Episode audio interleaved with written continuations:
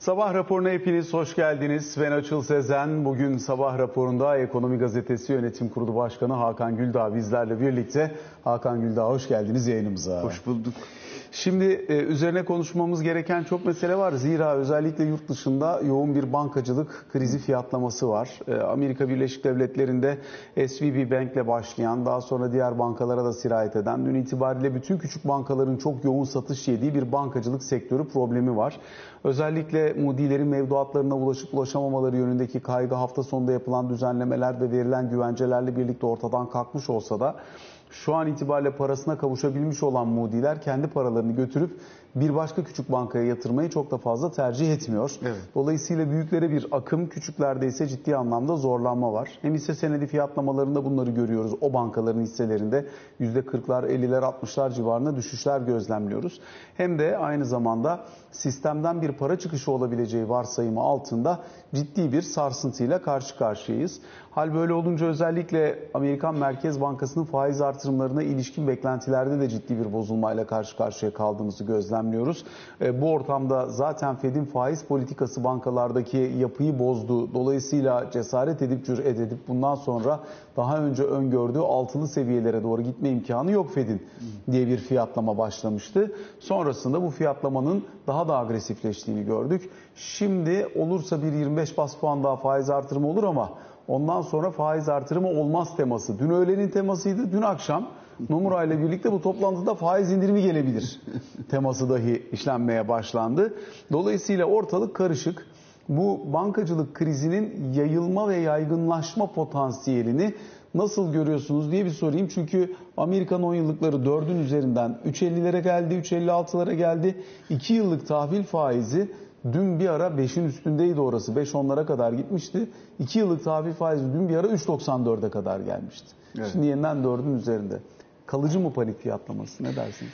Ya çok perma bir şey olduğunu zannetmiyorum. Yani öyle görmüyorum ama e, yani e, nasıl diyelim kapitalizmin işleyişinde bu var.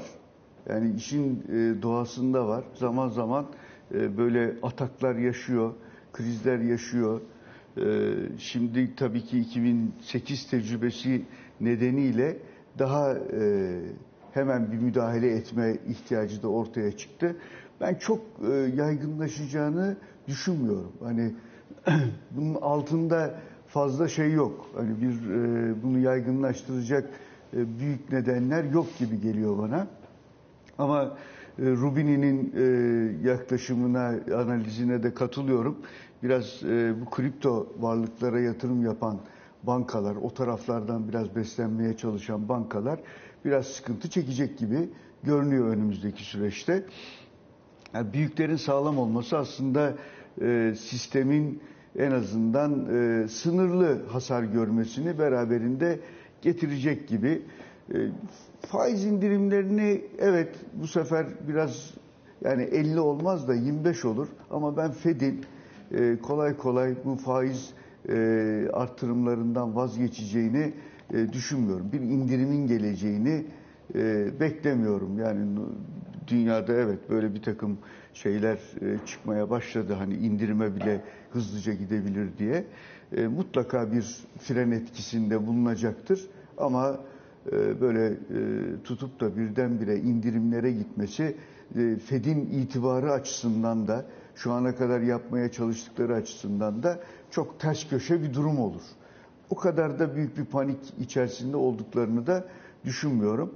E, manzara e, yani önümüzdeki haftalarda biraz daha düzelecek gibi geliyor bana.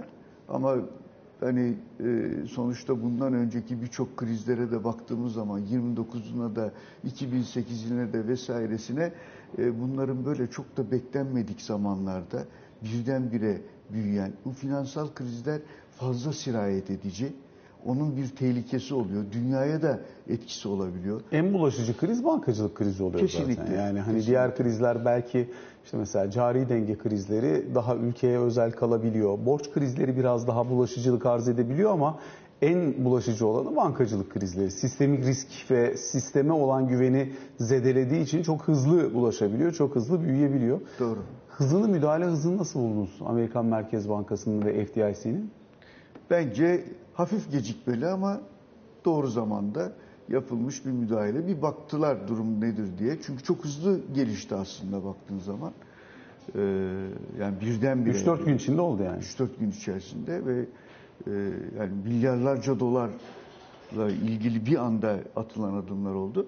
Biraz gecikme gene yani biraz daha erken müdahale edil- edilebilirdi. Çünkü bunları artık herkesin öğrenmiş olması lazım.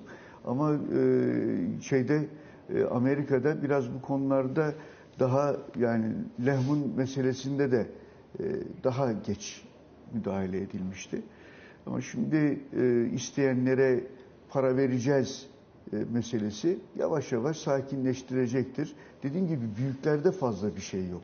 Yani o tarafa doğru bir şey gelmediği sürece ben çok büyük sıkıntı olacağını düşünmüyorum. 2008'de hatırlarsan büyüklerden iş e, patlamıştı. Yani Lehman falan çok önde e, bankalardı. Diğerleri de bundan ciddi şekilde etkilenmişti. Ama dünyada da çok değişik şeyler var, görüşler var. Yani bakıyorum hani biz böyle şimdi ben kendi adıma daha e, rahat konuşuyorum belki ama bankacılık kesiminin içinden de Avrupalı bankalarda, Japon bankaları da yani bankacılık kesiminden e, konuyu çok farklı değerlendirenler var. Felaketin e, ayak sesleri diyen de var. Yani merak etmeyin birkaç gün içerisinde bu iş durulur, bir sıkıntı yok, bunlar olağandır diyenler de var. E, herhalde bir iki hafta izleyip göreceğiz ama ben sanki kontrol altında gibi görüyorum. Fed'in de faiz arttırımlarını e, yani evet yavaşlatır ama ben o 5.25'leri görmek istiyor diye düşünüyorum. Fed üyelerinin böyle bir yaklaşımı var.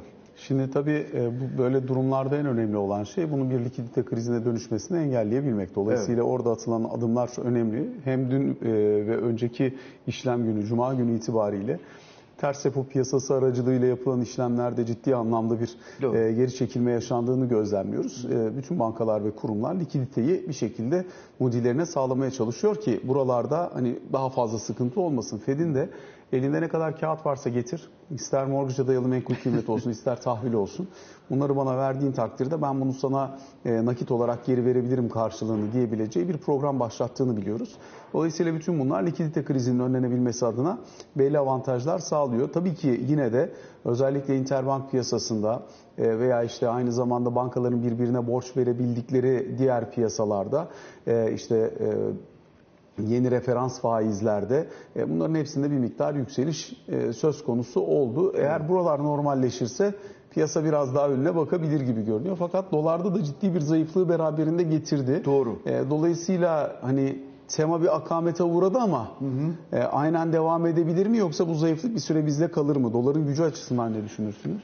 Ee, yani işte tamamen FED'e bağlı olarak bu e, yaklaşım ortaya çıktı. Yani nasıl olsa şimdi artık FED e, 50 bas puanlık bir arttırım bekleniyordu. Öyle bir şey gelmez. E, belki pas bile geçer e, beklentisi hakim olduğu için doları e, biraz etkiledi. FED'in atacağı adıma göre dolar bence yine hafif hafif yukarıya doğru çıkacak. Ama böyle çok büyük beklentiler içerisinde kimse değil orada. Çünkü Avrupa Merkez Bankası da takip ediyor doları. Yani Fed'i. O da e, faiz artırımlarına gidiyor. Belki Avrupa Merkez Bankası açısından bu biraz daha rahatlatıcı bir durumda olmuş olabilir. Çünkü o böyle çok e, Fed'i takip etmekten en azından oradaki bir kısım e, yani ECB içerisindeki e, bazı görüşler de ya bu kadar da hızlı gitmesek noktasındaydı. Belki onları da biraz e, ferahlatır ama ben faiz arttırımlarının devam edeceğini düşünüyorum. Çünkü şu anda e, gelişmiş ülkeleri enflasyonla mücadele konusundan çok caydıracak bir adım görmüyorum. Krizde beklenilen durgunluk da gelmedi. Amerika'da baktığın zaman rakamlarda şaşırtıcı bir şey yok. Hatta olumlu bir gidiş var. Avrupa'da keza öyle. Avrupa'da da beklenen o sert resesyon gelmedi. Ben Londra'da geçen hafta Avrupa Ekonomi Basını Federasyonu'nun temsilcileriyle bir aradaydım. Onların da her birisinin görüşü bu yöndeydi. Yani bu e, sert bir e, resesyon, bir e, büyük bir durgunluk beklemiyor kimse. Evet bir şey var, bir sıkıntı var ama böyle e, bu nedenden dolayı ben e, kolay kolay e, enflasyonla mücadeleden vazgeçeceklerini düşünmüyorum. Orası e, devam edecek. Yani şahinlikleri biraz törpülenebilir ama bu enflasyonla mücadeleden vazgeçecekleri anlamına gelmiyor. Faiz artırımları devam edecek bence. Peki, e, şimdi buradan isterseniz bir parça e, bizim tarafa da dönelim. Çünkü içeride de önemli gelişmeler var. Bir taraftan seçimle ilgili e, yaşanan gelişmeler, öbür taraftan depremle ilgili yaşananlar. Bunların hepsine belli ölçüde bakmaya çalışacağız. Fakat özellikle cari denge rakamları geldi itibariyle. Hı hı. Dolayısıyla burada aylık cari açık neredeyse 10 milyar dolara yaklaştı. E, yıllık cari açık 50 milyar doların üzerine çıktı. Dış ticaret açığı 90 milyar dolarların üzerinde, 100 milyar dolarlara yakın yerlerde. Dolayısıyla hani e, enflasyonu düşürebilmek için cari açığı aşağıya çekme e, yolunda çıkılmış olan yeni ekonomi modeli yolunda performans açısından bir değerlendirme yapmayı gerektirir mi mevcut gelen son veriler? Evet. Yani yapılan değerlendirmeleri sadece güçlendirir diye düşünüyorum. Çünkü bu değerlendirmeleri bir süredir yapıyoruz. Epey bir zamandır cari açık e, tırmanmaya devam ediyor. Bu bir rekor tabii yani 9.85 e, çıkması e, yani 9 milyar e, 850 milyon dolar olarak gerçekleşmesi bir rekor. Ama cari açığın 51 nokta e, hafızam yanıltmıyorsa 7 gibi bir yere doğru geldi. E, o bir rekor değil. Yani biz daha öncesinden 80-90 vermişliğimiz var 70-80. 70-76'yı hatırlıyorum. Tabii. E, yani ya da 70'li rakamları hatırlıyorum. 2011, 2012, 2013 hatta 2014'te e, bir hayli yüksek cari e, açıklarımız vardı. Ama o zaman da başka bir dünya vardı. Başka bir Çok Türkiye rahat fonluyorduk o zaman. İşte 80-90 milyar dolar civarında da bizde Öyle o dönemlerde fon akımları, doğrudan yabancı sermaye girişleri, hizmet girişleri bayağı evet. ciddi fondan imkanı var. 2011 herhalde 22 milyar dolar gibi bir yabancı sermaye girişinin olduğu bir yıldı. Şimdi e, işte tam da ben de biraz oraya doğru e, getirmeye çalışıyorum. Çünkü benim zihnimi kurcalayan mesele ya biz bunu nasıl finanse ediyoruz? Ve nasıl finanse edeceğiz? Çünkü şu anda bakıyorum 9.3 e, milyar doları o 9.9'un yani 9.85'i 9.9'a yuvarlarsak 9.3'ü Merkez Bankası'ndan e, finans rezervlerinden finanse edilmiş vaziyette. E, bu şimdi çok ciddi bir sıkıntı. Yani 0.6'sı yani de diyelim ki e, sadece normal yollardan diyebileceğimiz bir cari finans yani cari açığın finansmanı sağlanmış. Öbürü Merkez Bankası'nın rezervlerinden gidiyor. Buna yani bunun bu şekilde devamı e, dengelerin çok kısa zamanda bozulabileceğine bir işarettir. Çünkü bunu herkes okuyacak. Yoksa e, zaten modelin e, kendisinin önemli bir e, bu yani bu rakamlarla, bu sonuçlarla yani enflasyon hala yüksek. 55 ki 85'lere kadar geldi. Şimdi tekrar hafızamızı e, tazelemeye belki gerek yok ama 8.4'ten Eylül 2021'de e, 18'lere şu anda 19'lara gelmiş bir e, kurla, dolar kuruyla karşı karşıyayız. Enflasyon 55'e gelmiş. E, cari açık dediğin gibi e, 51 milyar doların üzerine gelmiş. E, dış ticaret açığımızda artmaya da devam ediyor. Hala ithalat, e, ihracatın epey üzerinde seyrediyor artış oranı bakımından da. E, o zaman zaten ben hani bu modelin e, tekrar sorgulamaya gerek olduğunu düşünmüyorum. Bence bu model de artık inat etmememiz lazım diye düşünen taraftayım.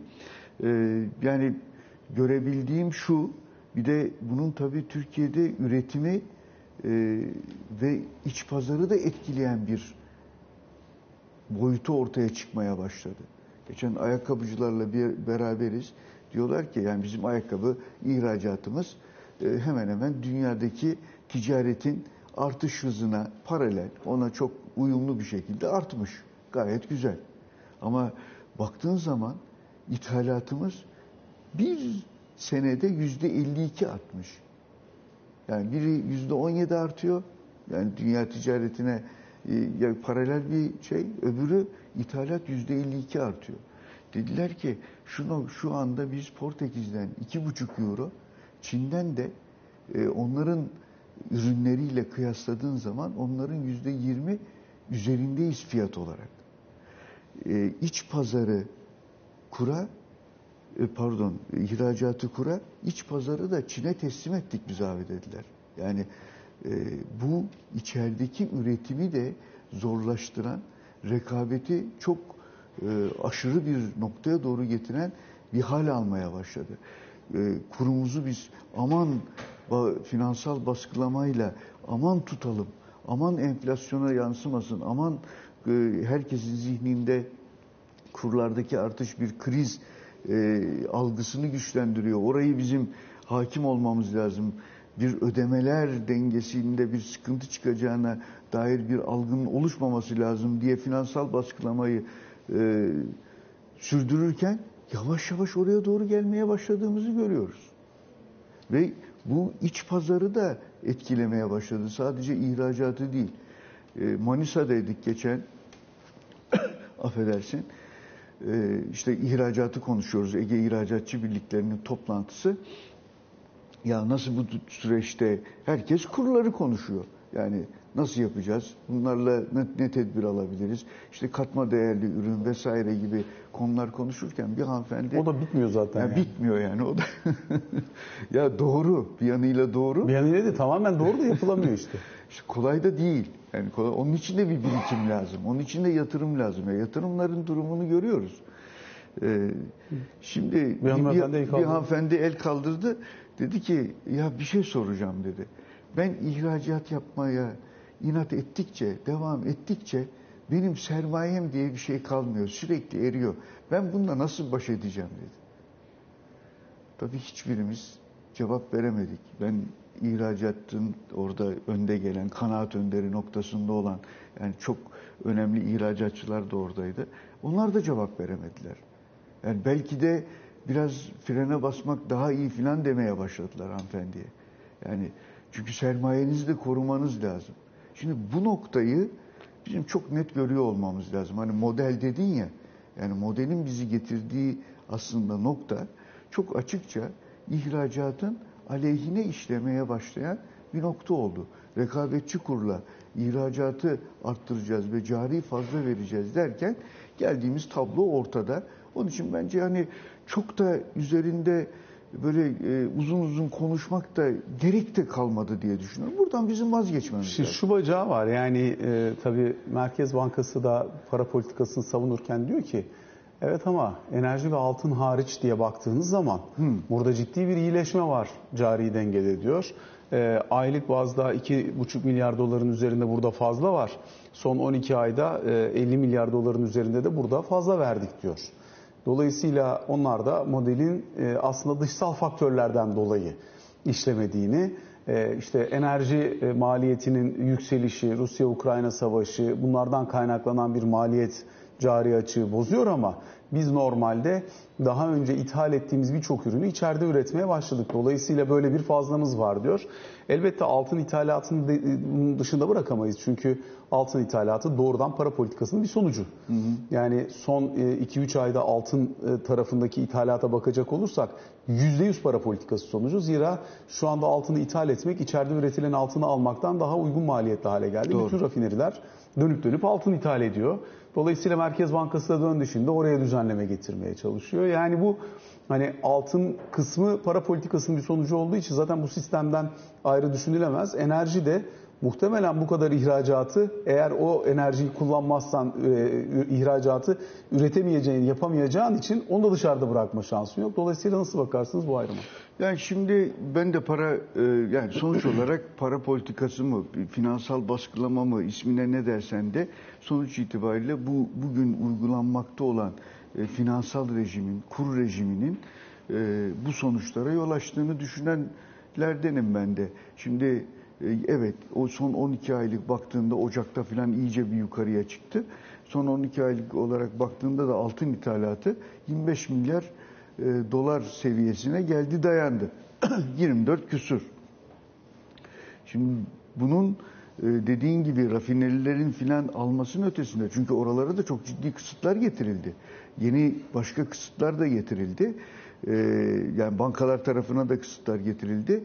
Bu iş insanlarının ciddi bir altın e, ithalatı yaptığını da bize gösteriyor. Onlar da kendilerini aynen vatandaşımız gibi, halkımız gibi yarın öbür güne bir kendilerine güvence oluşturması için biraz da ucuz buldukları da için e, ithal ettikleri bir noktaya gelmiş oldu.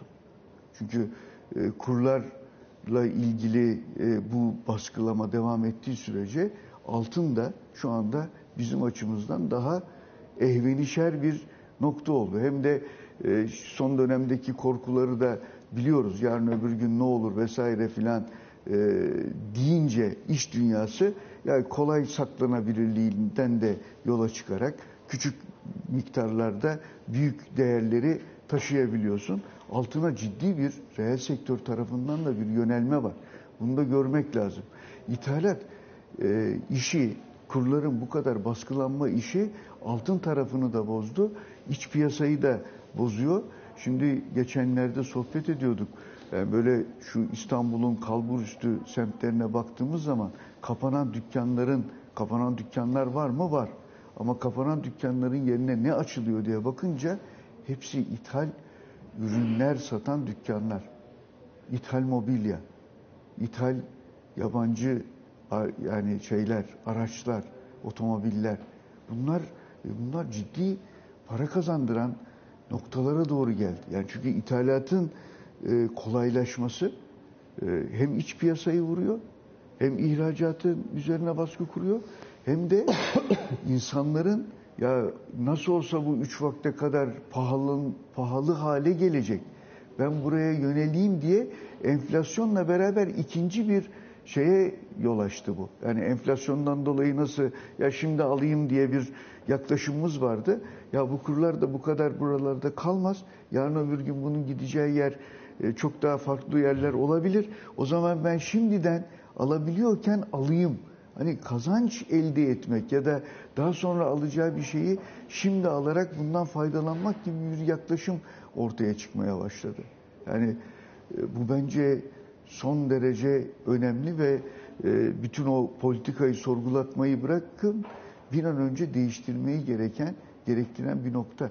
Çünkü yani bizim e, şey çok somut açıl benim gördüğüm. Yani reel sektördeki durum çok somut. Hani adam ihracatın işte hanımefendinin söylediğini ifade ettim. Bu pek çok ihracatçı için geçerli. Sermayesi ediyor. Şimdi bunun e, hani hala kurlarımız aslında rekabetçi seviyede filan demek e, piyasanın yaşadıklarıyla örtüşmüyor. İç talep açısından da insanların ücretleri, asgari ücret artışları, işte özellikle son dönemde e, ücret artışlarına getirilen bu yeni ortamla e, birlikte hani asgari ücret artışlarına paralel bir şekilde alım gücü nispi olarak enflasyona göre uyumlu hale gelmiş oldu. Hı. Fakat enflasyona göre uyumlu hale gelmiş olan bu e, alım gücü yan tarafında e, eskiden yani bundan 6 ay önce erişilebilir olmaktan çok uzak görünen ithal mallara erişim imkanını da getirmiş olduk. Doğru. Bu sabit olduğu için. Doğru. Hem fiyata alışıyorsun hem bir miktar alım gücünü artıyor. Dolayısıyla ithal tüketim ön plana çıkmaya devam ediyor. İşte ister istemez ondan sonra bu sefer ihtiyaç kredilerine de e, biz işte menkul kıymet tutma zorunluluğu getirtelim. Faizi aşağı çekelim ama bankaları vermeyecek aşamaya kadar bu faizi aşağı çekelim diyerek evet. böyle bir makro ihtiyati politika seti de geliyor. İhtiyaç kredilerine getirilen bu sınırlama için ne dersiniz? Yani e, hep yapılmaya çalışılan şey belli. Hep bir finansal baskılama yaratıp e, aman para dövize yönelmesin meselesi üzerinden e, bir şey yürütüyoruz. Yani bakınca e, son dönemde kredilerde hafif bir kıpırdanma var yukarıya doğru. Yani e, özellikle KOBİ tarafında filan ben orayı daha çok bakıyorum. KOBİ kredilerinde %120'ye yakın bir şey var, artış var. O biraz da büyüklere büyüklere bir şey verilmiyor. Zaten bankalar büyüklere verdiği zaman ciddi cezalar da e, yedikleri için oradan kaç kaçmaya çalışıyorlar.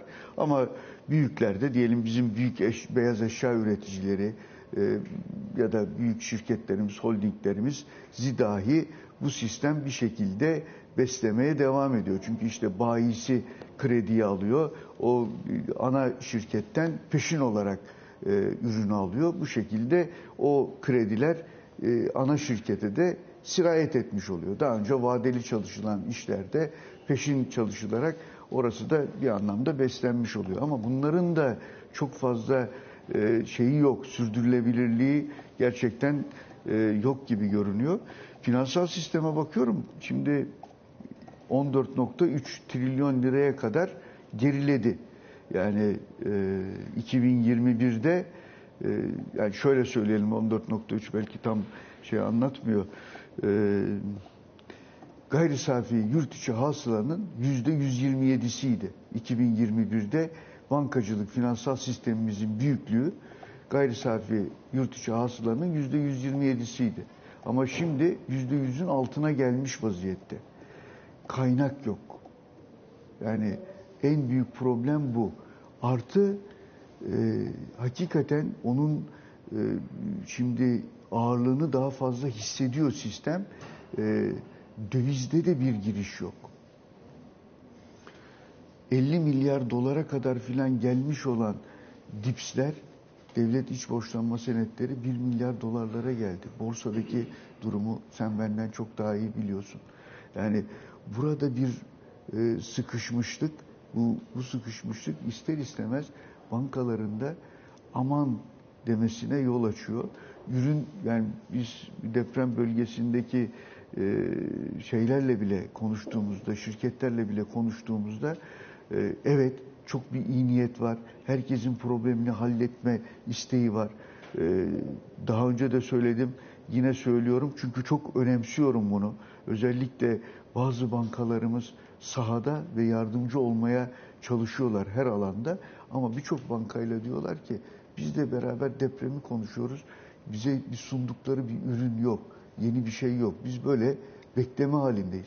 E bankalar da kendi açısından bakınca ne görüyorsun? İşte biraz tüfekslerle yani enflasyona endeksli kağıtlarla biraz da daha önce verdikleri kredilerinden e, gelen getirilerle çünkü e, oradan hala bir şeyler gelmeye devam ediyor. Onunla idare etmeye çalışıyorlar.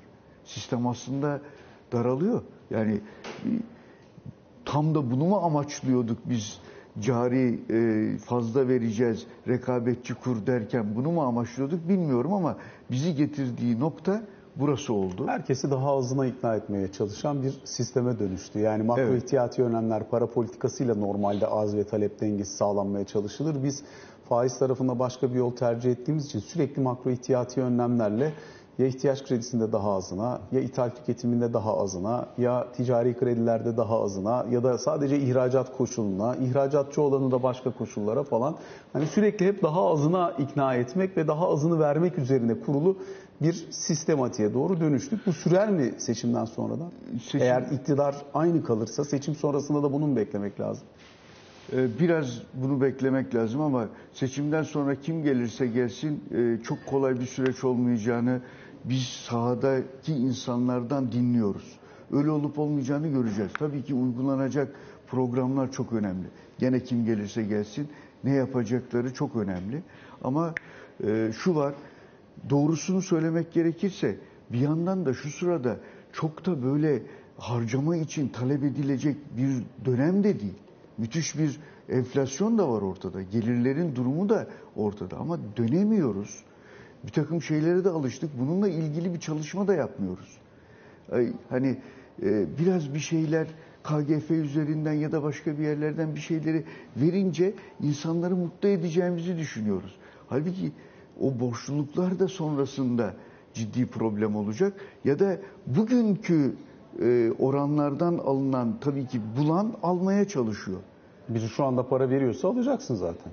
Yani başka bir şey söylemek mümkün değil. Ama bu da çok doğru değil. Çünkü e, yani baktığımız zaman bence bugünkü bu adımlar yarının daha fazla büyüyecek istikrarsızlığının da tohumlarını atmaya başladı. Herkes bir şekilde kendini kur riskine karşı korumaya çalışıyor. Yabancısı öyle, vatandaş öyle. Baktığın zaman şirketler kesimi de öyle. Bankalar da fazla hareket etmeyerek bunu yapıyor ama kur riski Hazine ve Merkez Bankası'nın giderek daha fazla üzerinde kalıyor. Orada kalıyor olması bizi rahatlatıyor mu? Hayır. Onun dönüp dolaşıp gene bizim hepimizin üstünde kalacağını da çok iyi biliyoruz.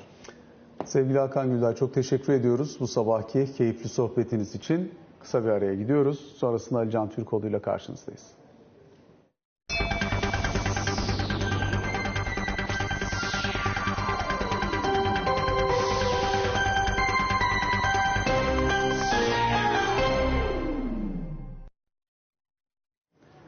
Sabah raporunun ikinci bölümüyle karşınızdayız. Alican Türkoğlu ile birlikteyiz. Alican günaydın. Günaydın. Seçim takvimine ilişkin detaylar biraz daha netleşmeye başlamış görünüyor. Dolayısıyla e, burada işte istifalar, ondan sonra gelecek süreç e, ve açıkçası bütün ittifakların kendi içerisinde nasıl bir gruplaşmaya dönüşeceği gibi sorular var. Ee, şimdi 18 Mart olarak seçim takvimi açıklandıktan sonra resmi gazetede bugün e, diğer detaylar da var. Yani 20 e, Mart'a kadar 20 Mart son tarih 100 bin imza ile seçmen imzasıyla adaylık başvurusu için e, son gün 21 Mart ilan olarak gözüküyor. 23 Mart saat 17'ye kadar partilerin Cumhurbaşkanı adaylıkları için Yüksek Seçim Kurulu'na son başvuruyu yapmaları gerekiyor. 24 Mart ittifak protokolleri eğer ittifakla gidilecekse seçime ittifak protokollerinin son teslim tarihi olarak belirtilmiş durumda. 9 ee, Nisan milletvekili aday listelerinin Yüksek Seçim Kurulu'na son teslim tarihi zaten 31 Mart'ta da 31 Mart'ta Cumhurbaşkanı kesin aday listeleri resmi gazetede yayınlanacakmış gibi e, gözüküyor. Daha doğrusu bunların tamamı resmi gazetede e, belirtilmiş durumda. Seçmen kütüklerinin güncellenmesi 20 Mart'ta başlayacak gibi e, 2 Nisan'a kadar da adres değişikliği yapılabilecek. Ancak depremzedeler için 17 Mart'a kadar adres beyanının yapılması gerekiyor diye bilgilendirme yapılmıştı daha öncesinde. Dolayısıyla artık e, tarih tarih ne zaman ne yapılacağı belli oldu. E, partiler tarafı ise oldukça hareketli bu süreçte. Yani hem Cumhur İttifakı tarafında hem Millet İttifakı tarafında e, hem de oluşabilecek diğer ittifaklarda çok yoğun görüşmeler var. Cumhur İttifakı tarafı yani AK Parti, Milliyetçi Hareket Partisi ve Büyük Birlik Partisi'nden oluşuyordu aslında fikren. Dün e, tekrar Büyük Birlik Partisi ile AK Parti arasında görüşme oldu. Cumhurbaşkanı konusunda, adaylık konusunda Recep Tayyip Erdoğan destekleyeceklerini bir kez daha belirtti Büyük Birlik Partisi. Ancak 81 ilde seçime kendi logoları altında gireceklerini ifade ettiler. Şimdi burada yapılan bir takım görüşmeler var. Bir, Hüdapar. Hüdapar'ın e, Cumhurbaşkanlığı seçimlerinde e, Recep Tayyip Erdoğan'a destek vereceği zaten kesin. Parlamento seçimlerinde nasıl bir ortaklık yapılacak belirsiz olan taraf burası. Ancak parlamento seçimlerinde de beraber hareket edileceği kesin gibi dün Hüdapar Genel Başkanı'nın açıklamalarında sadece detaylar kaldığı e, anlıyorum ben. Dolayısıyla yakın zaman içerisinde Hüdapar'ın da seçim konusunda seçimde de muhtemelen bazı Hüdaparlı isimleri pazarlık yapmadık deniyor. Ee, bazı Hüdaparlı isimlerin AK Parti listelerine aday gösterilmesi gündeme gelecekmiş gibi gözüküyor. Yeniden Refah Partisi ile e, bir görüşme gerçekleşti. E, nihai kararı Yeniden Refah Partisi'nin verdiği ifade ediliyor. Bir iki gün içerisinde açıklanacağı söylendi. E, muhtemelen bugün veya yarın bunun açıklaması gelecektir. Ben bugün gelebileceğini bekliyorum. Orada 30 maddelik bir teklif Yeniden Refah Partisi'nin e, AK Parti'ye sunduğu ifade edilmişti. E, kendi genel başkan yardımcılarının söylediği kadarıyla bu e, teklif kabul edildiği söylendi. AK Parti tarafından ise teklifin detaylarıyla ilgili istişarelerin yapılmadığı ifade ediliyor. Dolayısıyla bugün de yeniden Refah Partisi ile ilgili süreç bugün veya yarın diyeyim netleşecektir. Anavatan Partisi'nin yine e, destek yönünde bir açıklama yapması bekleniyor Cumhur İttifakı tarafına. Burada belirsiz olan DSP konusu var.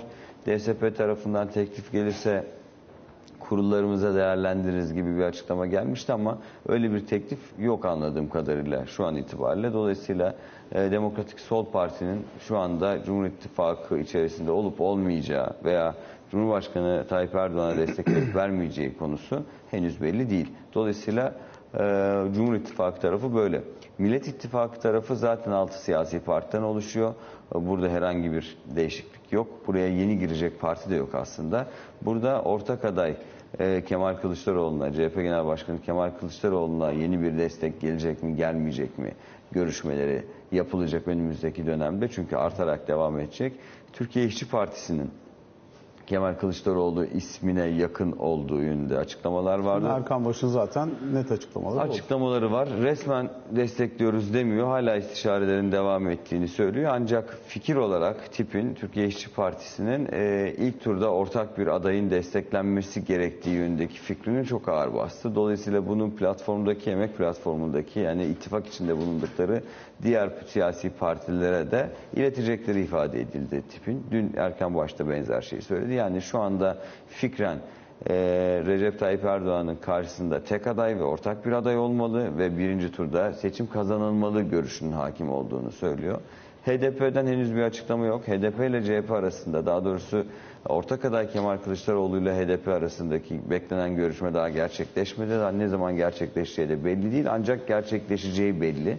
Ee, Dolayısıyla bu toplantı veya belki toplantılar sonrasında HDP'nin nasıl bir yol haritası izleyeceği de belli olacak. Ancak son en azından beklenti HDP'nin de e, aynı emek platformunda beraber hareket ettikleri tip gibi e, Kemal Kılıçdaroğlu ismine yakın olacağı yönünde.